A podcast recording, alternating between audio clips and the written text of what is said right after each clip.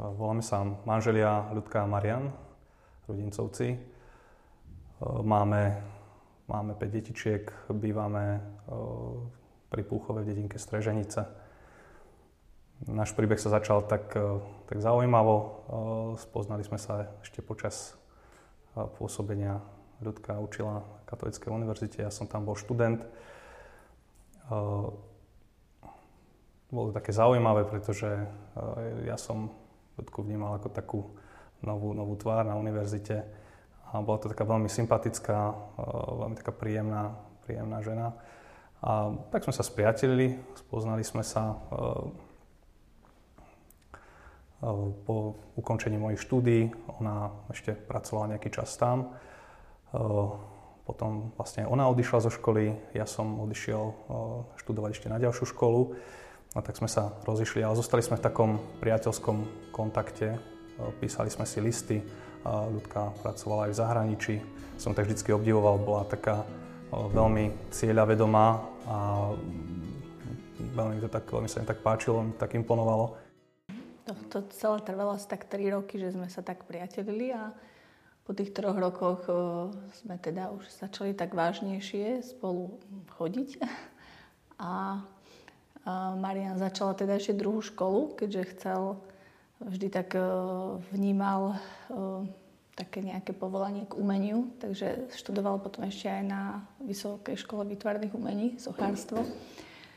Ale ja som medzi tým vlastne učila a už sme tak cítili, že ten náš vzťah by mal prerásť už do niečoho takého hlbšieho. Tak po 2 rokoch sme sa zasnúbili.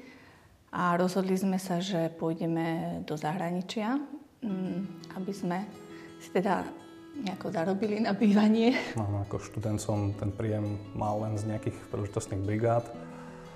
Tak sme tak zistili, že bolo dobré, aby sme mohli spolu nejako začať, aby sme mali nejaké finančné prostriedky, aby sme si mohli zadovážiť vlastné bývanie. Keď sme sa vrátili, tak sme sa zobrali.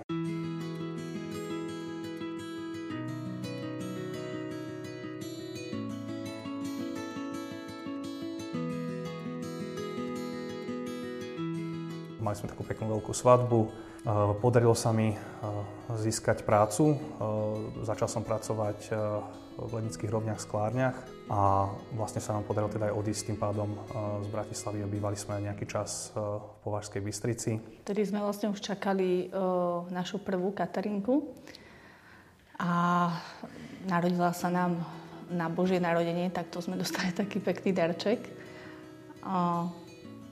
A bývali sme teda ešte stále na priváte.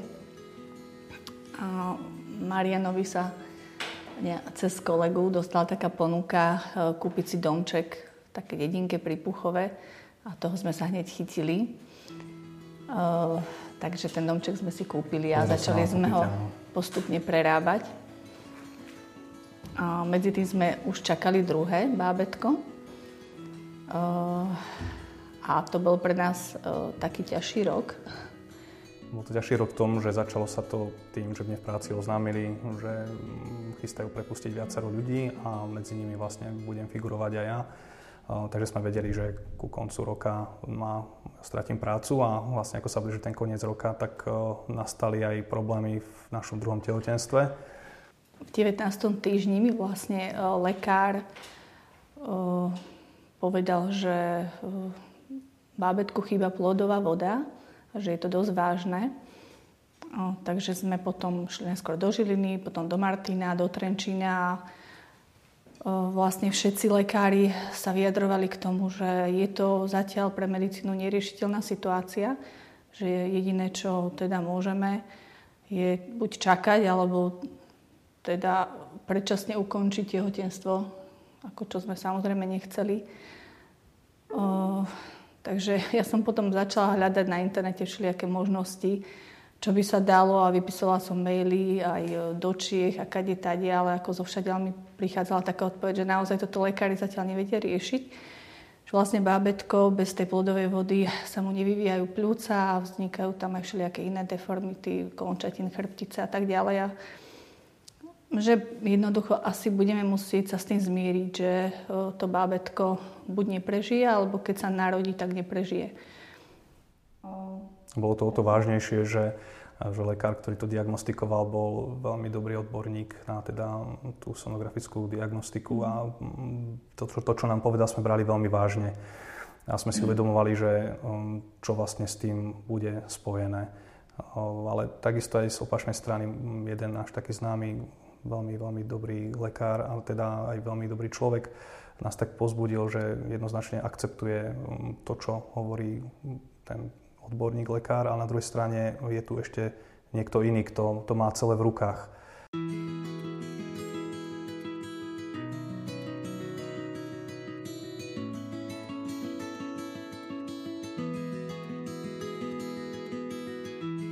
A tak nás tak utvrdilo v tom, že chceme bojovať a hlavne Ľudku, ktorá naozaj vyvíjala veľkú takú aktivitu, ako pomôcť bábätku. Vlastne sme sa potom cez našich dobrých známych dostali k lekárovi do Bratislavy.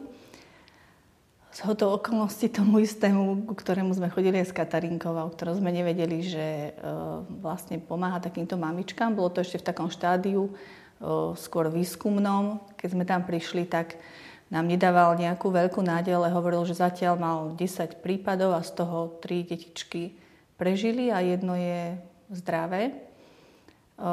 A že vysvetlil nám aj, čo nás čaká, že vlastne bude musieť vlastne byť hospitalizovaná až do pôrodu, stále vlastne ležať a teda mali sme doma Katarinku, ktorá mala rok. Takže bolo to také, ten rozostávaný dom, bolo to taká náročná situácia, ale vedeli sme, že to je naša jediná nádej, tak sme sa toho hneď chytili. Ja som v januári vlastne prišla do Bratislavy a Tomáško sa narodil v marci, 5. marca predčasne, mal sa narodiť až v máji, ale na to sme už boli pripravení. A medzi tým vlastne sa začala taká veľká modlitbová reťaz, lebo my sme proste, koho sme poznali, tak sme prosili, aby sa modlil za Tomáška. A naozaj celá naša rodina, priatelia, známi, ľudia zo spoločenstva, ktorých sme poznali, sa modlili za neho celé to obdobie, až kým sa nenarodil, aj potom, keď sa narodil, lebo jeho stav bol veľmi vážny, vlastne ešte 2 mesiace strávil v inkubátore. Ale tam bol vlastne aj pokrstený, hneď po týždni sme ho dali pokrstiť. Ale vlastne asi aj vďaka tým všetkým modlitbám, teda nie len vďaka takej Božej milosti, tak prekľučkoval tým všetkými nástrahami, ktoré majú takéto malé detičky, predčasne narodené a ešte teda s jeho diagnózou.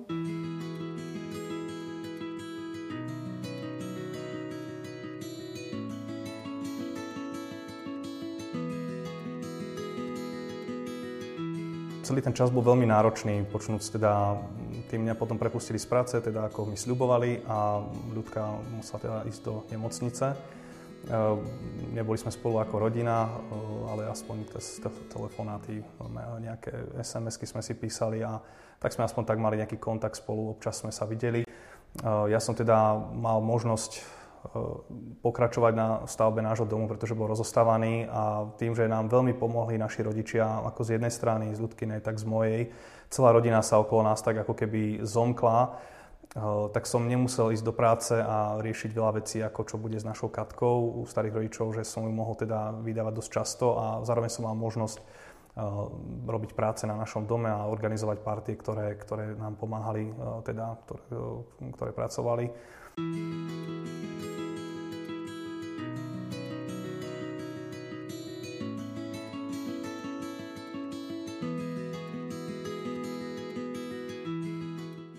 Podarilo sa nám po nejakom čase dokončiť domček, no a medzi tým, ako Ľudka hovorila, ich ma aj prepustili teda z nemocnice a to bola taká obrovská radosť, pretože bolo za tým veľmi veľa úsilia aj zo strany teda lekárov, aj teda tej duchovnej pomoci, ktorú sme cítili. Veľmi sme to cítili aj tak, že sme sa mali tak vnútorne, ťažko to nejako povedať, ale mali sme sa o čo oprieť.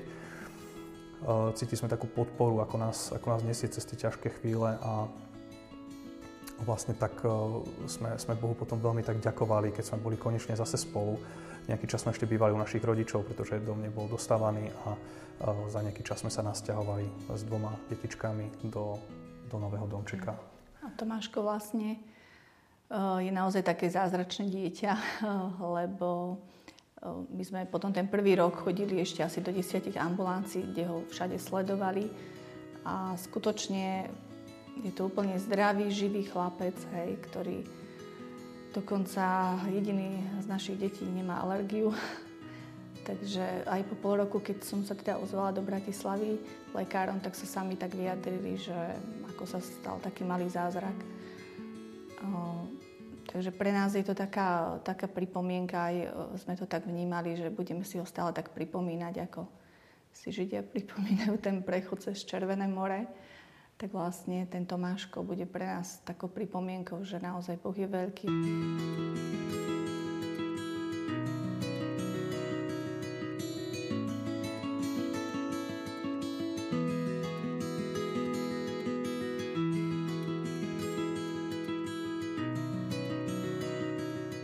Potom sa mi podarilo zamestnať, dostal som teda prácu a narodili sa nám ďalšie detičky. Bolo to tak dosť rýchlo, prišli narodil sa nám Ondrejko a hneď rok, asi 3 mesiace, potom sa nám narodila Mária, čiže máme tie prvé 4 naše detičky tak dosť rýchlo za sebou. Pred 3 rokmi sa stala taká udalosť, ktorá veľmi tak silno vstúpila do našich životov. Ľudke vlastne pred 3 rokmi stala sa vec, ktorou sme nevedeli nejakým spôsobom najprv poňať, čo to je, ale vlastne po vyšetrení sme sa dozvedeli takú dosť vážnu správu. Ja som najskôr prestala vidieť na jedno oko a tak som bola vlastne preliečená, hospitalizovaná, ale ešte sa z magnetické rezonancie nič nezistilo. A potom po 2 mesiacoch prišiel vlastne taký druhý atak môjho ochorenia a tam vlastne sa už skutočne zistilo, že vlastne sa prejavilo také demyelinizačné ochorenie, určitá forma roztrúsenej sklerózy, volá sa to neuromyelitis optica. Neviem, či to má aj slovenský názov, ale postihuje zrakové nervy a vlastne miechu. A pri tom druhom ataku som vlastne úplne ochrnula.